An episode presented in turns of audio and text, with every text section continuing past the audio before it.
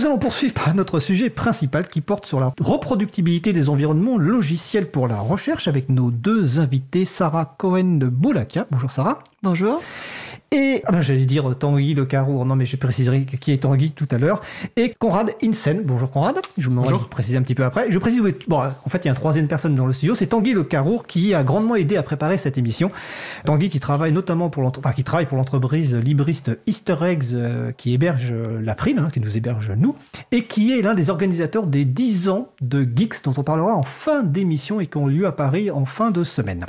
Alors n'hésitez pas à participer à notre conversation, soit sur le salon web dédié à l'émission, sur le site causecommune.fm, bouton de chat, salon libre à vous, soit par téléphone, si vous voulez, au 09 72 51 55 46, je répète 09 72 51 55 46.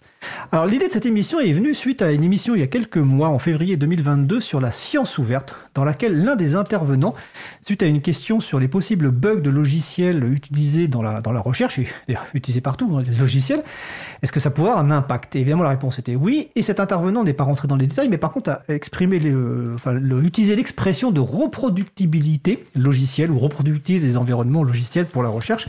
Donc on s'est dit on va consacrer ce sujet, un sujet de cette émission, à ce thème-là, à la fois la reproductibilité en général pour que vous compreniez l'importance, et puis après évidemment précisément des environnements logiciels, et puis des solutions éventuellement qui existent. Mais d'abord, première question, on va commencer par une présentation de deux personnes invitées. On va donc commencer par Sarah Cohen-Boulakia. Donc bonjour, donc moi je suis enseignant-chercheur à l'Université Paris-Saclay, je suis professeure et je suis directrice de ce qu'on appelle un GDR, un groupement de recherche au CNRS, le Centre national classique. D'accord. Voilà. Konrad Hinsen. Oui, alors moi je suis chercheur au même CNRS déjà cité, le Centre national de la recherche scientifique et plus précisément au Centre de Biophysique Moléculaire à Orléans. D'accord. Et toi, Sarah, ta spécialité, c'est plutôt quoi? Alors, c'est plutôt la bioinformatique, mais je suis informaticienne de formation. D'accord. Alors, premier grand thème, on va essayer de... Alors, je précise que des gens arrivent sur le salon web, donc n'hésitez pas à nous rejoindre. Il y a Marie-Odile qui est traditionnellement présente, et Marie-Odile que je salue parce que c'est elle qui va faire la transcription de l'émission. Je rappelle que toutes nos émissions sont transcrites grâce au travail important de Marie-Odile Morandi. Moi, effectivement, tout à l'heure, je discutais avec une personne là-haut au studio qui me demandait quel était le sujet de l'émission du jour, et je lui disais ça va être la reproductibilité des environnements logiciels pour la recherche, et j'ai bien senti qu'il n'avait jamais entendu parler de ce terme. Et c'est vrai que moi, depuis l'émission avant la mission de la science ouverte en février dernier, je n'avais pas forcément entendu parler de ce terme précis. Alors, est-ce que vous pourriez expliquer, donc, on va dire, la question, l'importance de la reproductibilité, déjà au sens large, dans la recherche? Qui veut commencer? Sarah? Oui, je veux bien tenter. Ouais. Alors, disons qu'un des grands principes un peu de base qu'on va avoir en science ou en recherche, c'est qu'on va chercher à avoir une science qui est cumulative. On va se reposer sur des connaissances, sur des résultats qui sont préexistants. Ces résultats, il faut qu'ils soient solides. Il faut qu'on puisse les reprendre. Il faut qu'on puisse vraiment se baser dessus. C'est un peu comme un édifice. C'est important que les fondations soient solides. Et donc, la reproductibilité, c'est... En premier élément, c'est tout ce qui va nous permettre d'avoir des résultats qui puissent être validables par d'autres, par nos pairs, et donc reproduits par de tierces personnes. D'accord. Konrad ? Oui, c'est tout à fait ça. Donc l'idée, c'est qu'on puisse construire là-dessus, mais qu'on puisse vérifier ce qui en fait d'autres. C'est aussi, on peut dire, je dis souvent, au terme d'ingénierie, c'est un protocole de correction d'erreurs. Parce que tout le monde fait des erreurs, même avec des meilleures intentions. Et parfois, il y a des gens qui font pas que des erreurs, mais aussi des modifications intentionnelles de la vérité. Même dans la recherche? Pour le dire gentiment, oui, malheureusement, des histoires de fraude font... ils sont pas si fréquents que ça. Il faut pas non plus exagérer. C'est pas je crois que l'erreur est un problème beaucoup plus fondamental que la fraude aujourd'hui. Mais l'erreur, évidemment, elle existe. Et comme tout le monde qui utilise l'ordinateur sait que l'informatique aussi, c'est plein d'erreurs. Donc, en fait, l'idée de regarder ce qu'ils font l'autre, de passer derrière, vérifier, c'est toujours une bonne idée. Et donc, la reproductibilité, c'est un peu ça, c'est l'idée qu'on puisse refaire l'expérience sur quelqu'un d'autre, comparer si le résultat me paraît suffisamment proche pour qu'on puisse dire que on a fait la même chose, on a fait le même résultat et on peut avancer et construire là-dessus. Et c'est une base essentielle, je suppose, pour la confiance de tout le monde dans la recherche. Parce que tu parlais de fraude ou d'erreur. Alors, les 2 dernières années qu'on a vécues, il y a eu quand même beaucoup de remises en cause, ou en tout cas de questionnements par rapport aux différentes recherches qui ont pu être faites, etc. Donc, la reproductibilité, si je comprends bien, c'est une base essentielle pour que d'autres chercheurs et chercheuses puissent refaire les tests dans les conditions quasiment identiques initiales et pour valider les résultats obtenus. C'est ça ? Alors, c'est l'idée. Bon, j'entends bien les problématiques de fraude, mais je voudrais quand même dire que les problèmes de reproductibilité qu'on a aujourd'hui, ce sont d'abord des erreurs ou des manques de traçabilité. Exactement comme un chimiste qui ferait une expérience en laboratoire et qui, du coup, va se retrouver à avoir mal noté son pH, avoir mal noté sa température et, du coup, à vouloir la refaire le lendemain et elle ne fonctionne plus. Voilà, donc là on a cette problématique avec en informatique des données qui sont de plus en plus présentes, de l'informatique qui est de plus en plus dans nos sociétés et se pose la question de je veux reproduire une expérience soit qui a été faite par un collègue, soit moi-même au bout de quelques semaines. Qu'est-ce qui va m'assurer que j'ai gardé la trace, que je sais comment refaire mon expérience à l'identique? D'accord. Et j'ai une question sur le salon web là, c'est est-ce que c'est la même chose que la revue par les pairs? Alors, non. Non. Non, c'est plus technique que ça. La revue par les pairs, c'est particulièrement important. Le fait de justement pouvoir relire un article scientifique, ça fait partie d'être lu par des collègues, ça fait partie évidemment du processus scientifique.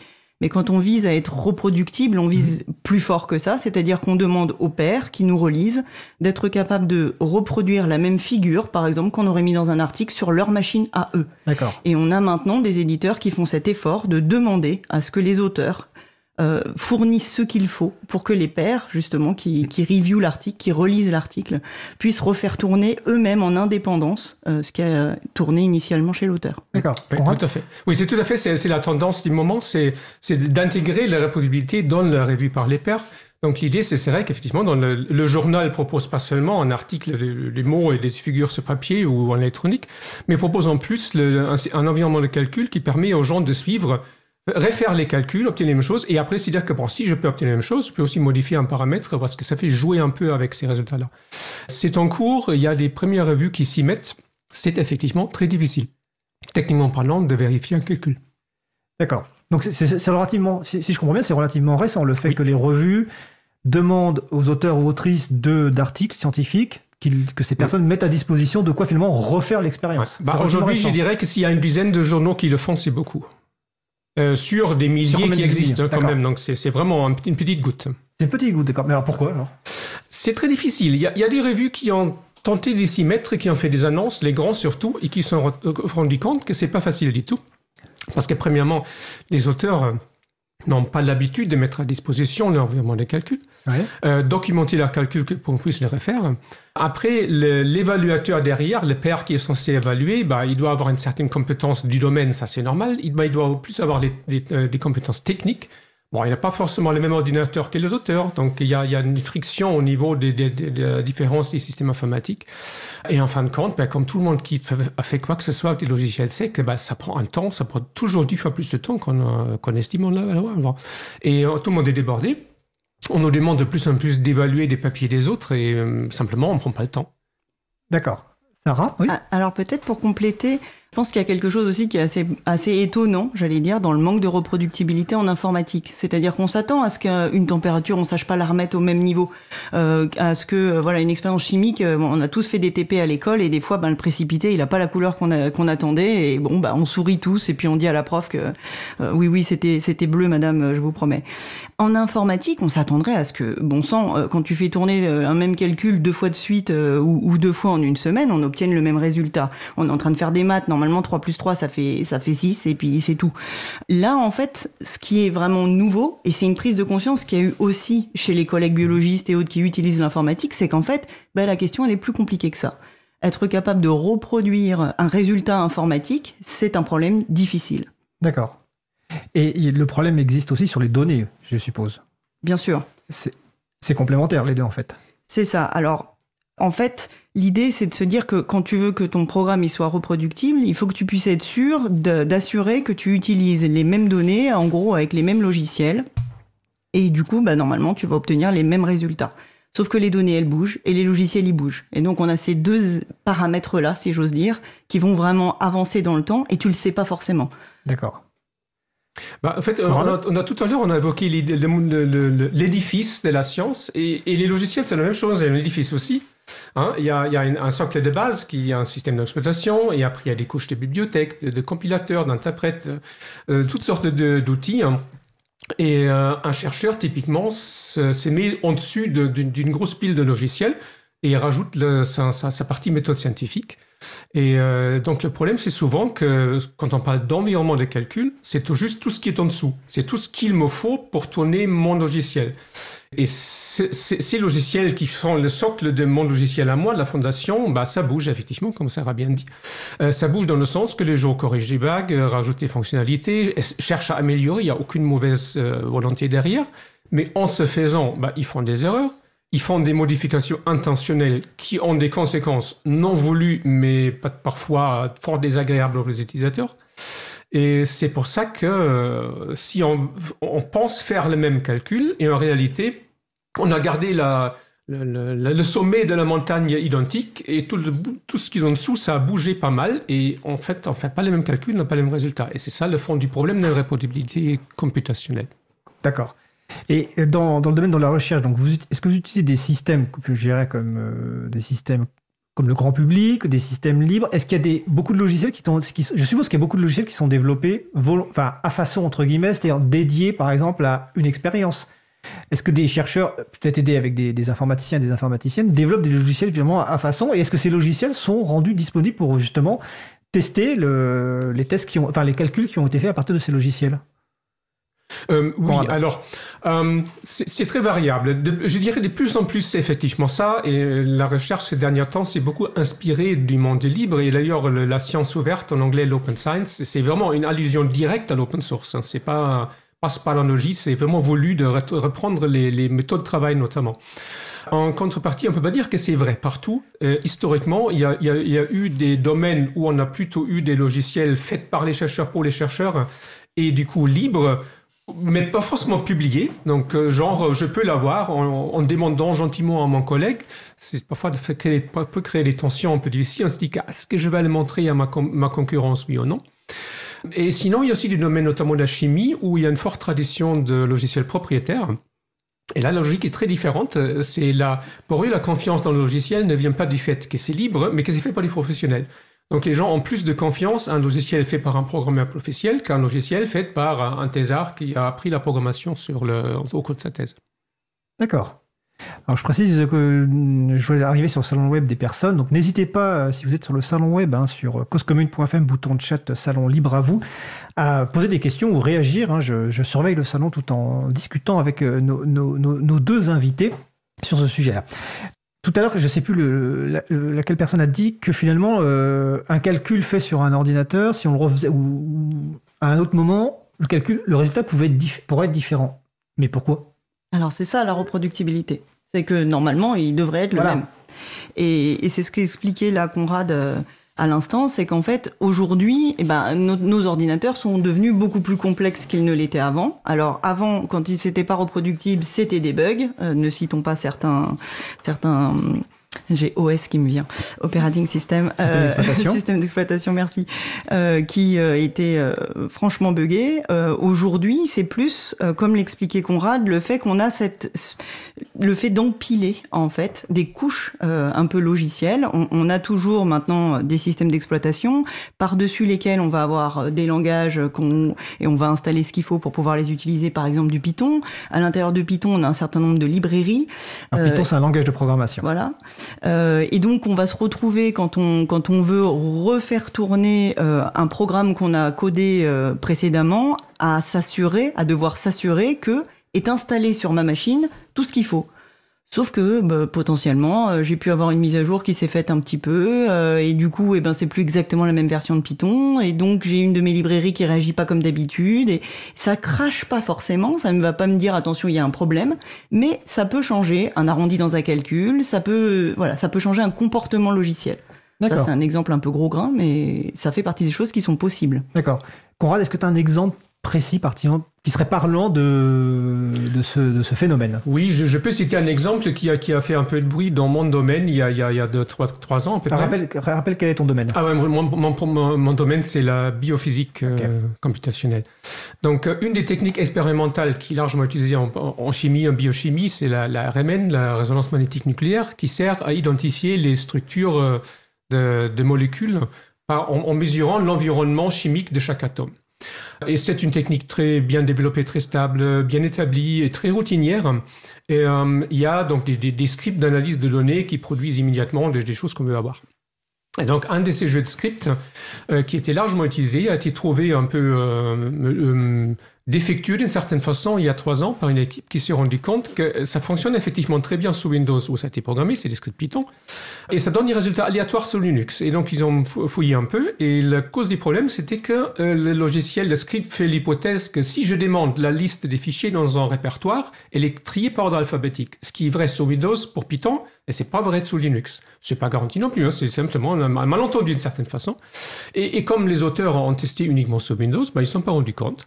Et maintenant, c'est le problème du deuxième niveau. On a des centaines de papiers qui utilisent ces scripts-là.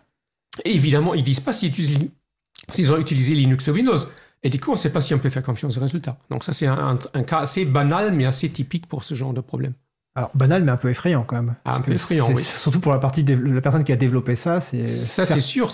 Wesh. Et les conséquences aussi pour tous ces gens qui ont investi beaucoup d'efforts pour utiliser ces scripts. Et bon, leur intérêt n'est pas ces scripts-là. Et ça fait partie du problème. Leur intérêt, c'est les résultats. Pour eux, c'est quelque chose qu'ils utilisent comme ils utilisent une machine à écrire. Bon, aujourd'hui, ou utilisent un logiciel pour faire leur mail. Ils ne réfléchissent pas forcément à ce genre de logiciel. Ce n'est pas leur centre d'intérêt.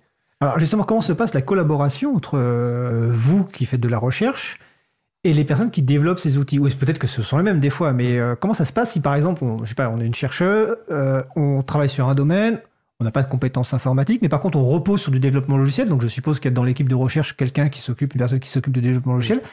Comment ça se passe? Est-ce que vous allez regarder le code quand il est écrit en Python? Comment ça se passe en fait? Alors pour parler de mon domaine qui est effectivement pas l'informatique, donc on est plutôt physicien-chimiste, les petits scripts du quotidien qui encodent la connaissance du domaine, c'est fait par les chercheurs, pour les chercheurs, qui n'ont aucune compétence, surtout pas aucune formation en programmation ou en informatique ou autre chose. C'est les personnes qui font la recherche qui développent dans ce cas-là. Oui, en fait, plus typiquement, c'est des thésards, pour le dire très clairement. Hein. Okay. Et après, c'est les collègues qui regardent un peu, mais c'est très informel. À l'autre bout de l'échelle, quand on fait des calculs haute performance, quand je fais des simulations de protéines qui tournent pendant 3 semaines sur un superordinateur, ce sont des logiciels faits par des équipes qui tente quelques chercheurs et surtout beaucoup d'ingénieurs logiciels. Donc, il y a tout là-dedans, entre le tout petit et le tout grand. Et il faut tout ça. C'est pas le même type de logiciel, le même type de travail derrière. D'accord. Sarah, tu voulais ajouter quelque chose? Oui, alors en bioinformatique, on va retrouver un peu des choses un petit peu plus structurées, si j'ose dire, parce que c'est un domaine dans lequel, justement, la création même du mot, c'est des biologistes et des informaticiens, et puis des gens qui sont au milieu, entre les deux, soit qui proviennent de l'informatique, soit de la biologie, mais en tout cas qui parlent un langage commun. Et donc, si on prend l'Institut Curie, l'Institut Pasteur, tous ces grands instituts, on va avoir souvent une direction des systèmes informatiques, donc une DSI, qui va gérer des aspects essentiellement d'infrastructures, s'assurer que tout le monde ait une machine, que les serveurs tournent, etc. Et puis on va avoir des équipes de bioinformatique, des hubs de bioinformatique, dont le métier finalement va être de faire l'interface avec les chercheurs de bio qui produisent des données. Et donc on va avoir vraiment des mécanismes dans lesquels les biologistes vont venir, j'ai fait un nouveau séquençage d'un génome avec une PCR ou autre, comme on entend beaucoup maintenant, les gens sont plus habitués à ce genre de vocabulaire, entre guillemets malheureusement. Comment est-ce que je fais pour assembler mon génome? Comment est-ce que je fais pour extraire des connaissances à partir de ces données? Et là on a des équipes de bioinformaticiens dont ça va être le métier et qui sont de plus en plus formés aux techniques dites reproductibles, pour faire avec l'équipe A ce qu'ils ont fait avant avec l'équipe B, par exemple. D'accord. Et inversement, donc l'équipe informatique, est-ce qu'elle questionne la provenance des données, l'utilisation des données, la fiabilité des données ? Alors oui, bien sûr. On a maintenant de plus en plus, de réflexes à avoir. Et même dès qu'on demande de l'argent ou autre pour faire de la recherche, on nous demande de remplir des tas et des tas de beaux papiers. Donc tout le problème, il va être là. C'est de pas transformer la reproductibilité en le fait de dire oui, je vous promets, j'ai bien fait ce que j'étais censé faire. Mais plutôt concrètement nous aider en nous donnant à la fois des aspects infrastructure et puis du manpower, des gens qui sont bien formés pour faire ces interfaces finalement d'ingénierie pour avoir une science et des résultats qui sont plus reproductibles et de meilleure qualité au sens scientifique du terme. D'accord. Je vais relayer 2 remarques, ou plutôt même question d'ailleurs sur le salon web. Hein. Alors on entend beaucoup parler de sobriété numérique. Est-ce qu'il n'y aurait pas un peu de cet enjeu-ci ? Ici, à force, ne perdons pas notre capacité à efficacement reproduire. Alors là, j'allais dire, il y a presque Donc, en fait, quand on parle de sobriété, on peut, face à la reproductibilité, je vois deux points qui sont un peu contradictoires. Le premier, et il va dans le bon sens, c'est on peut se dire, bah, pourquoi je veux reproduire une expérience? Parce que je veux pouvoir réutiliser. Je veux pas réinventer la roue. Je veux partir de ce que d'autres ont fait. Donc, du coup, là, on va dans le sens de la sobriété, au sens où, bah, concrètement, voilà, je me base sur ce qu'ont fait les autres et j'évite de refaire. Donc ça va dans le bon sens. Il faut aussi avoir conscience, et j'insiste sur le fait que ça va quand même dans le bon sens, même si c'est que pour pouvoir refaire, il faut que je stocke. Il faut que je garde la trace, il faut que je sache ce que les autres ont fait. Et donc, un des enjeux aujourd'hui de la reproductibilité, c'est justement de pouvoir garder ces traces, et des traces un peu minimales. Ouais. Des traces qui me permettent de garder ce dont j'ai besoin, quitte à refaire une sous-partie des calculs dont l'enjeu est moins grand, et pour lequel je sais que j'aurai pas de problème de reproductibilité. Ça, ce sont des vrais problèmes de recherche informatique en reproductibilité. D'accord. Alors, comme tu parles de garder trace, je relaye la deuxième remarque, qui est un peu liée. Travaillez-vous avec Software Heritage, qui, en archivant des logiciels, aide a priori à garantir dans le temps de pouvoir reproduire des expériences dans un contexte informatique cohérent? Alors oui, bien sûr, on connaît très bien Software Heritage, Roberto, très bien. Tout ça, c'est la même communauté. Mais j'allais dire, donc c'est évidemment la même idée. Il y a cette idée de garder effectivement la trace de l'histoire même, puisque c'est ça l'héritage, des différents logiciels, de leurs évolutions et autres. Bon, nous, on va rajouter une couche d'exécution. C'est pas tant que le code, c'est le code tel qu'il a tourné à un moment donné qu'il faut qu'on ait aussi. Sous quel environnement et avec quelles données? Donc vraiment quelque chose où ça tourne. Dans Software Heritage, il y a une partie fondamentale qui est le quoi, qu'est-ce qui tourne.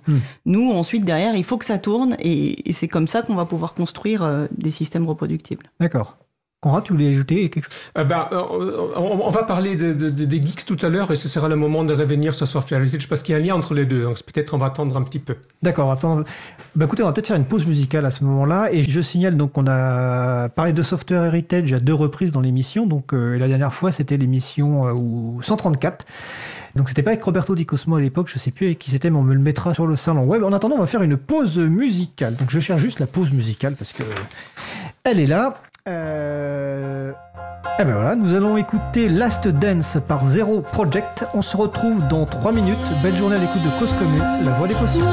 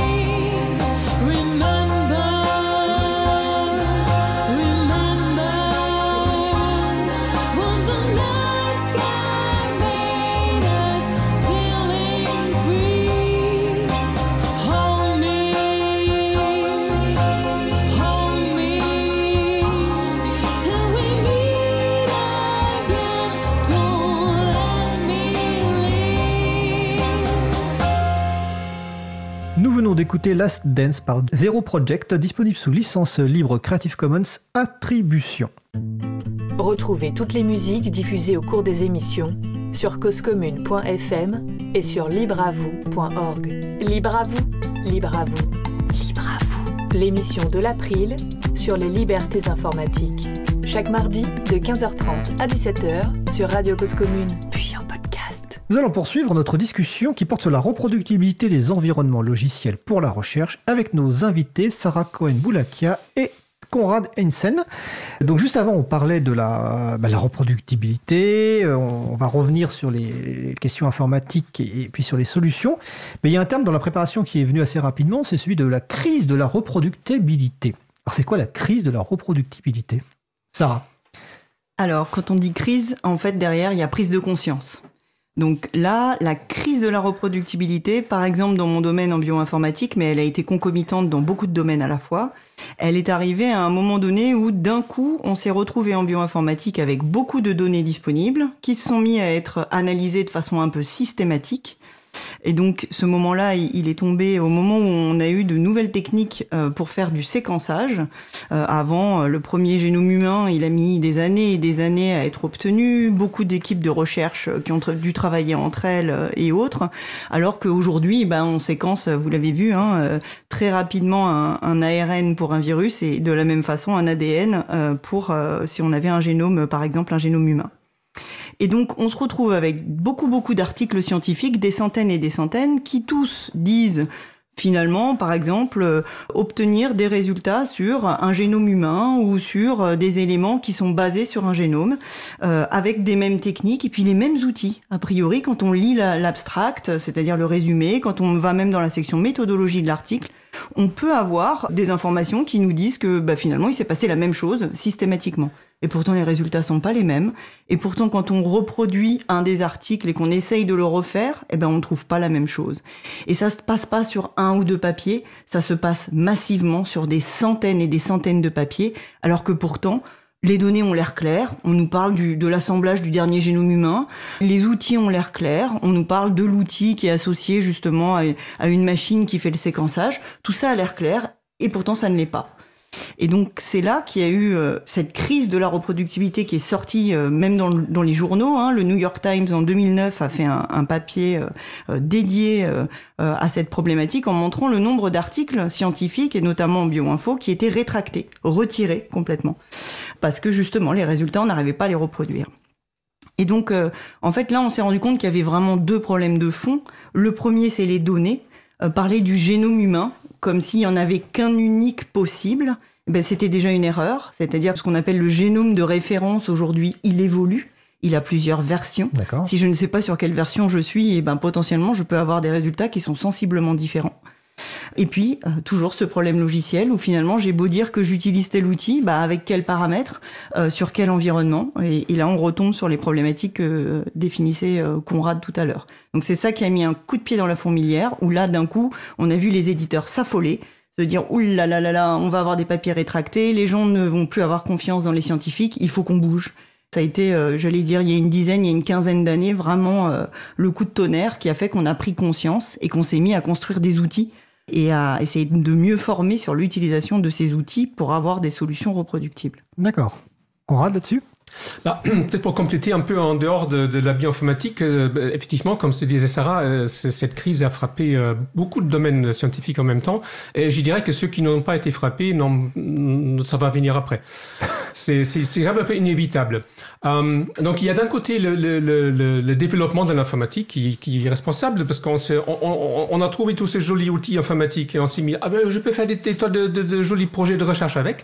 Et c'est après, on s'est rendu compte que, comme pour toute méthode scientifique, il faut aussi une certaine rigueur. On n'a pas toujours adopté. Et en fait, moi, je dirais que maintenant, la recherche de la reproductibilité computationnelle, c'est essentiellement introduire la rigueur qui devrait être la norme en science et qui n'a pas été parce que c'était le grand enthousiasme, toute une œuvre de tous ces jouets qu'on nous a donnés. On a joué avec et maintenant on se calme un peu et on fait un peu attention. Mais j'aimerais bien dire autre chose aussi parce que la crise de la reproductibilité, ça a essentiellement deux composantes. Et nous, aujourd'hui, on parle essentiellement de ce qu'on appelle la reproductibilité computationnelle. Mais il y a un autre volet qu'on ne va pas évoquer, mais il faut quand même le mentionner, qui est la reproductibilité statistique, qui joue aussi un très grand rôle dans la crise de la reproductibilité, dans d'autres domaines, notamment dans la recherche médicale, dans la recherche en psychologie, dans les sciences humaines. Et là, le problème plutôt, c'est aussi un peu lié à l'informatique, parce que les méthodes statistiques à grande échelle, ben, on ne pouvait pas les appliquer sans ordinateur. Donc l'informatique et notamment les ordinateurs personnels ont mené à une situation où à peu près n'importe qui peut, avec 2 clics de souris, faire une analyse statistique. Ça ne veut pas dire que cette analyse est raisonnée, est fondée, que la personne qui l'a fait ce qu'elle fait, que les données sont suffisamment bonnes pour extraire des informations qu'on veut. Donc ça, c'est aussi l'autre grand volet de la crise politique qui s'y produit à peu près en même temps. Donc dans le terme en crise des rapidité, on mélange un peu ces deux phénomènes sous un seul étiquette. D'accord. Donc il y a cette crise, cette prise de conscience, comme dit Sarah. Et donc c'est quoi les solutions ? Qu'est-ce qui est mis en place ? Et plus globalement, quelles sont les solutions pour justement cette question de la reproductibilité des environnements logiciels pour garantir une reproductibilité des expériences et donc la confiance dans ce qui est publié ? Parce que finalement, à vous entendre, on pourrait commencer à douter de ce qui est publié dans les articles. Donc c'est quoi les solutions qui existent aujourd'hui ? Il y a sans doute différentes solutions. Il y a une solution qui a un peu motivé notre émission aujourd'hui, la date d'aujourd'hui, qui s'appelle Guix. Et c'est plus largement l'idée de tous ces outils qu'on a créés ces dernières années pour maîtriser les environnements logiciels. C'est une gestion, c'est simplement un meilleur traçage de ce qu'on fait, traçage de provenance des logiciels, et Sarah va me dire que les données aussi, moi je ne suis pas trop dans les données expérimentales, mais le problème de fond est le même. Donc plutôt que dire que je fais un script et je lance avec Python 3.8, c'est ce que ça me dit quand ça lance, je dis attention, c'est Python 3.8 compilé avec GCC 7 ou avec GCC 6. Bon, évidemment, tout le monde se dit que ça ne devrait pas faire de différence. Oui, je suis d'accord, ça ne devrait pas, mais on a trouvé que de temps en temps, ça fait une différence. Et ce serait mieux de le noter au cas où quelqu'un trouve 2 ans plus tard que la différence est importante. Il vaut mieux que je la note dès aujourd'hui. Et donc, l'idée de tous ces outils qu'on est en train de développer, c'est de tracer précisément chaque étape d'un calcul. Parce que si je me mets... Moi, je dis, mon calcul, c'est je lance un script Python. En réalité, c'est la dernière étape d'un calcul. L'étape précédente, c'était de compiler un interprète Python. Et si je remonte, c'était quelque part, ça remonte à 200 octets que quelqu'un a tapé à la main dans un ordinateur.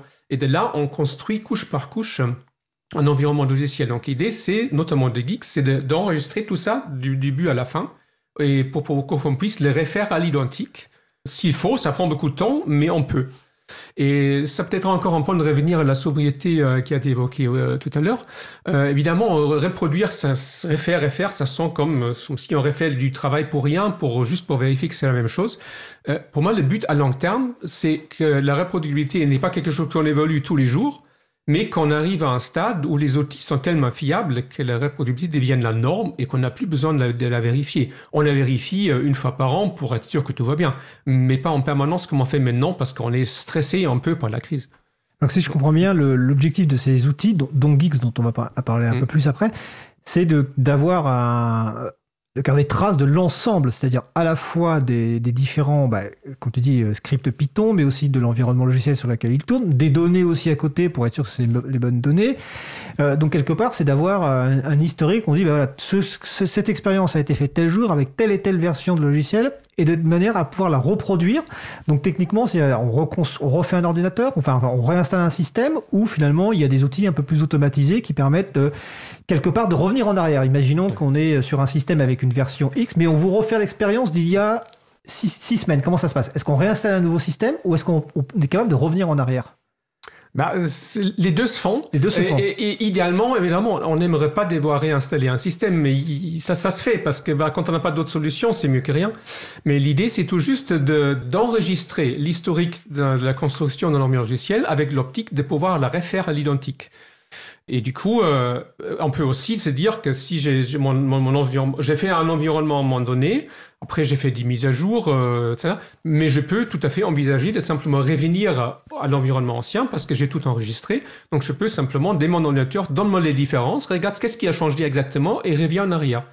Ce qui nécessite aussi de garder évidemment une archive de tout ce qu'on a fait.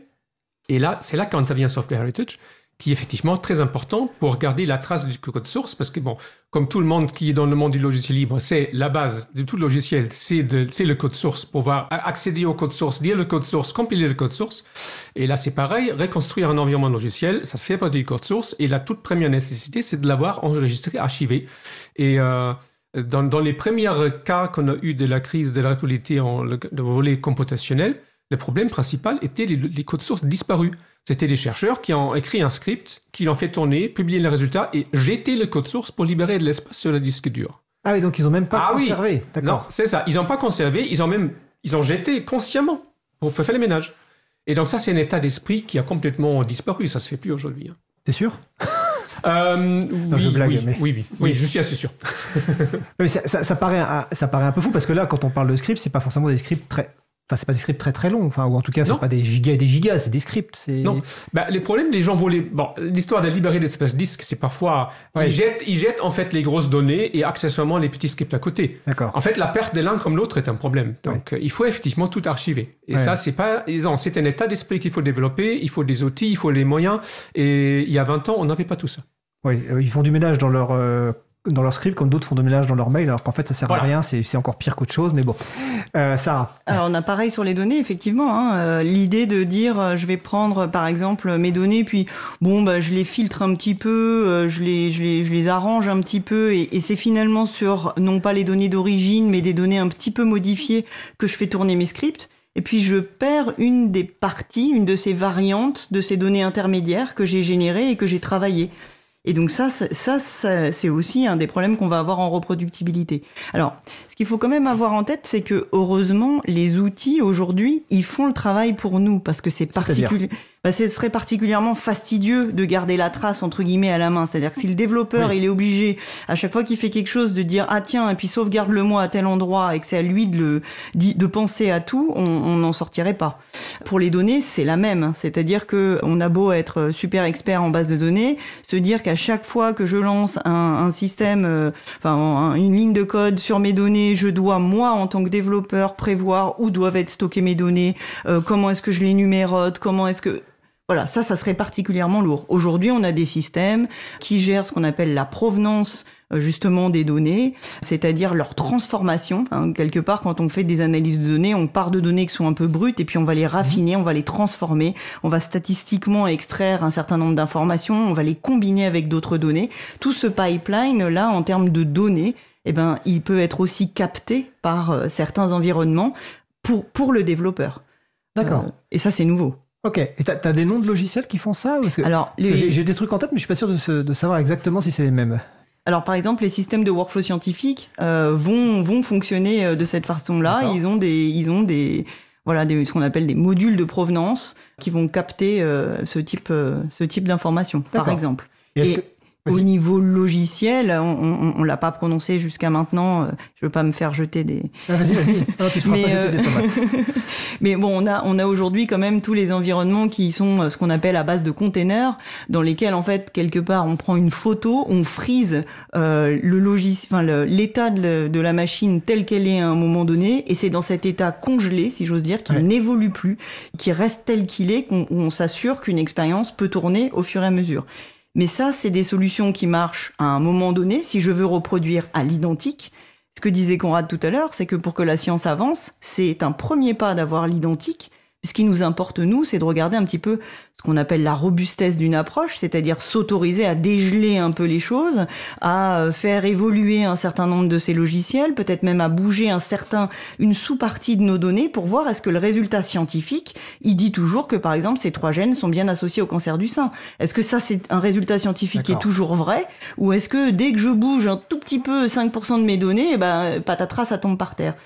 Ça joue aussi dans la véracité, dans la confiance qu'on peut avoir dans un résultat scientifique. D'accord. Alors, je suppose que tu parles que pour la vérification, la revue par les pairs, cette notion de container, donc une sorte d'environnement logiciel, comme tu dis, figé, qui englobe tous les scripts, tous les process nécessaires, etc. On peut quelque part transmettre ce container à une autre équipe qui va l'installer sur son propre système et pouvoir vérifier. Est-ce que c'est faisable? Tout à fait. Avec une garantie importante? Tout à fait. Par exemple, dans l'Institut français de bioinformatique qu'on a en France, ils ont un cloud dans lequel il y a un certain nombre de ces machines virtuelles de type container qui sont proposées à la communauté pour que les gens puissent travailler dans un environnement qui soit comparable, pour que différentes équipes en France puissent comparer leurs résultats parce qu'ils les ont obtenus dans un environnement informatique qui est pour le même, le même. D'accord. Alors question, est-ce que ces conteneurs, ces outils sont en libre ? Je pose la question parce qu'en fait, dans la confiance aussi, puis je pose la question parce que je sais que Konrad a envie de parler de ça aussi, on a préparé l'émission, mais là on parle d'outils, on n'a pas précisé s'ils étaient libres ou privateurs, mais le fait d'avoir des outils libres, ça aussi permet de voir le code source, de vérifier qu'il n'y a pas d'erreur dans ces logiciels, alors que dans le cas de privateur, ça serait des conteneurs, des boîtes noires. On ne saurait pas, en fait, finalement, on devrait faire confiance, quoi. Donc, quelle est la relation entre, justement, cette reproductivité des environnements logiciels et le logiciel libre ? Alors, premièrement, les conteneurs. Donc, la technologie qui permet de faire fonctionner les conteneurs, ça ne fait pas du Linux. Donc, c'est du libre, il n'y a pas de question. D'accord. Après, il y a des logiciels qui font l'administration des conteneurs, qui me permettent de construire et faire tourner, etc. Là, il y a des libres, un peu moins libres, il y a un peu de tout. Et après, il y a le contenu du conteneur. Donc, une image de conteneur que je distribue contient plein de logiciels en état compilé binaire. Et ça peut être libre ou pas. Donc, il y a un peu de tout là-dedans. Et on se rend assez régulièrement compte que quand il y a un problème de reproductibilité, assez souvent, c'est effectivement le non-libre qui pose problème. Personnellement, j'ai eu une expérience de ce type-là. Je suis partie de l'équipe rédactionnelle d'une revue en ligne qui s'intéresse à la reproductibilité. Et donc, on a eu à un moment donné une soumission dont on ne pouvait pas vérifier la reproductibilité, contrairement à nos habitudes, parce que ça s'était basé sur un conteneur d'NVIDIA pour les GPU. Bon, je suis sûr que vous n'allez pas, c'est pas grave. Une carte graphique. C'est des cartes graphiques. Oui. Donc, NVIDIA est un fabricant de cartes graphiques qui propose des pilotes pour ces cartes graphiques qui ne sont pas libres. Donc, ils proposent des conteneurs tout prêts avec leur pilote dedans. Et on peut se baser là-dessus et faire son conteneur en modifiant celui d'NVIDIA. Bon, c'est très bien. On peut le diffuser. Mais bon, après, c'est NVIDIA qui fait évoluer ses pilotes et ils ne font pas une archive des anciennes versions. Et du coup, on s'est retrouvé avec quelque chose qui, 6 mois après le calcul d'origine, n'était plus reproductible parce que NVIDIA avait modifié sa chaîne d'outils et c'était fini. Là, c'était carrément un problème du propriétaire parce que si c'était du code source libre, on l'aurait trouvé dans Software Heritage. Ouais. Voilà. Marie-Odile, sur le salon web, a une question. Ces conteneurs sont-ils en France ? Alors, je pense qu'elle fait référence à l'hébergement notamment des données. Ce ne sont pas des objets physiques. Des conteneurs, oui, oui. Ils sont nulle part. C'est des, si, c'est ils sont des machines. Ce sont des machines, mais on peut les copier facilement. Donc la question dans quel pays ils sont, on n'y réfléchit pas. C'est un peu comme un gâteau avec une recette. Ouais. On a la recette du conteneur, c'est quelques lignes, ça. Ça peut être, c'est tout petit. Et ensuite, le gâteau, on le fabrique sur son propre ordinateur. D'accord. Ok. Donc là, on parlait de conteneurs. Guix. Ça semble être différent. Alors, je précise que Guix, ça s'écrit Guix. Ouais. Et on parlera tout à l'heure après des journées Guix, mais très rapidement. Donc, défi Konrad, essayer d'expliquer ce qu'est Guix.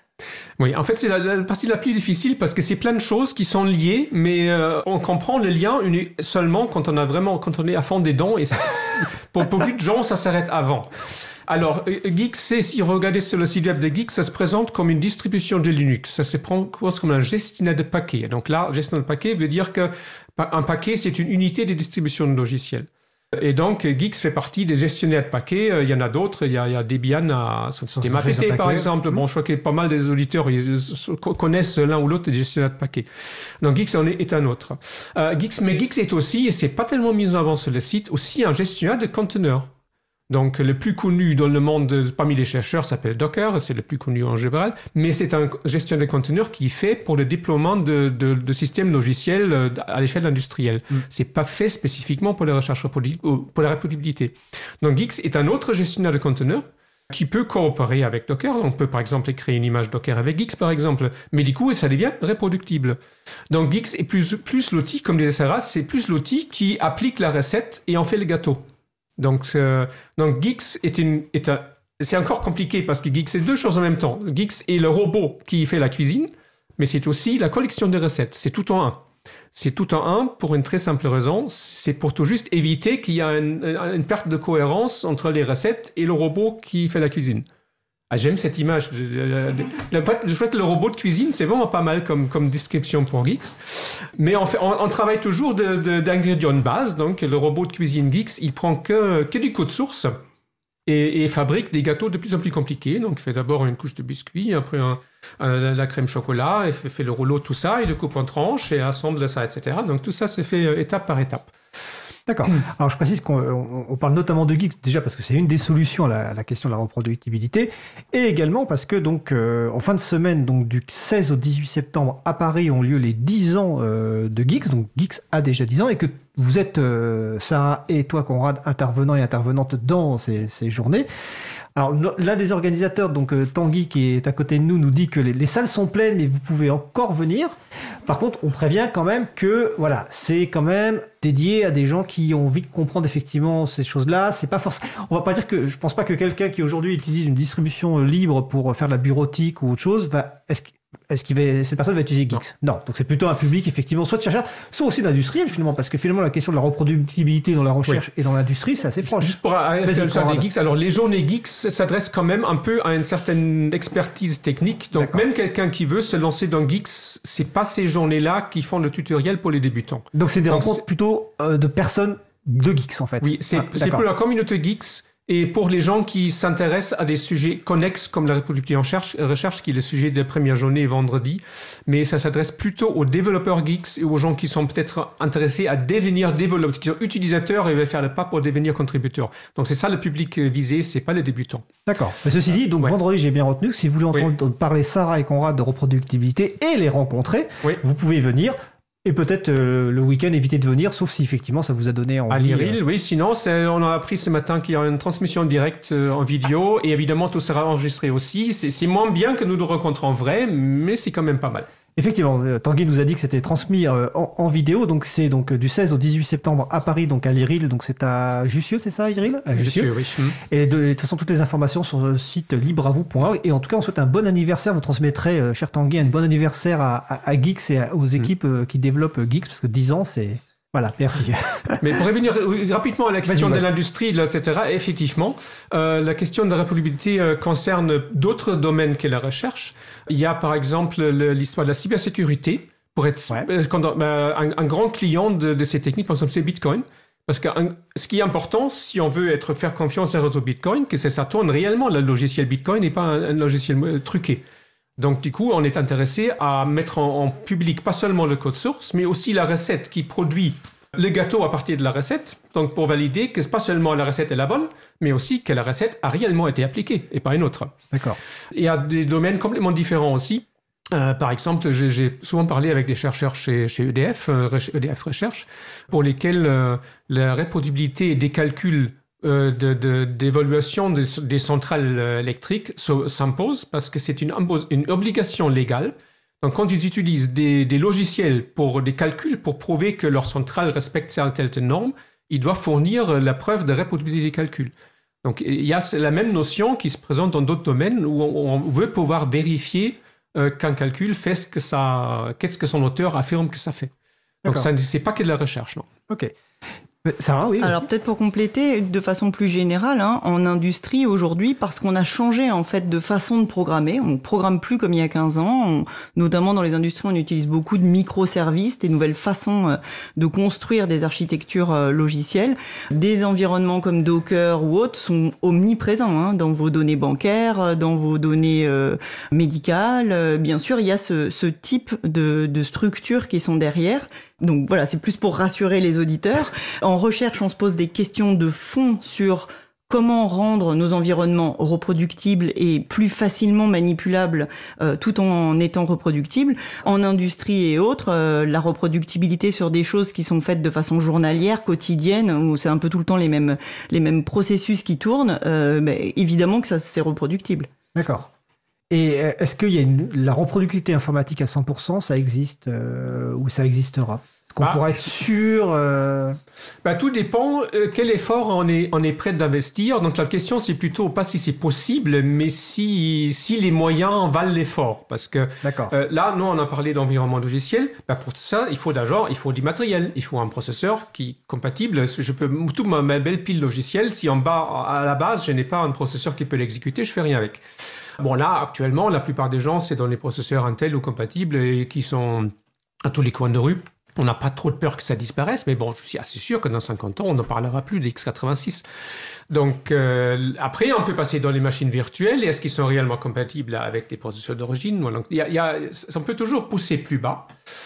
Ça, c'est une des dimensions où il y a une limite à un moment donné donnée par l'effort qu'on veut faire, parce qu'évidemment je peux toujours demander à quelqu'un qui sait faire des puces de me refaire un processeur Intel à l'identique, hein. Mais si j'ai les moyens de les payer pour ça, c'est pas impossible, mais on va pas le faire peut-être. Et pareil, la question se pose aussi pour tout ce qui échange sur les réseaux. Est-ce que je veux réellement archiver tout ce qui se passe sur Internet? Il y a des choses qu'on veut archiver, il y a d'autres dire c'est éphémère, on va laisser tomber. Donc ça aussi, c'est tout à un coup, et il faut se poser la question jusqu'où on est prêt à aller. Donc à mon avis, le 100% reproductible est un idéal, on peut se rapprocher tant qu'on veut, mais vraiment arriver au bout, non, je ne crois pas. D'accord. Alors il reste très peu de temps avant la question finale, donc est-ce que vous voudriez rajouter quelque chose avant la question finale? Quelque chose qu'on aurait oublié? On a forcément oublié des choses, non? Non, je crois qu'on a été...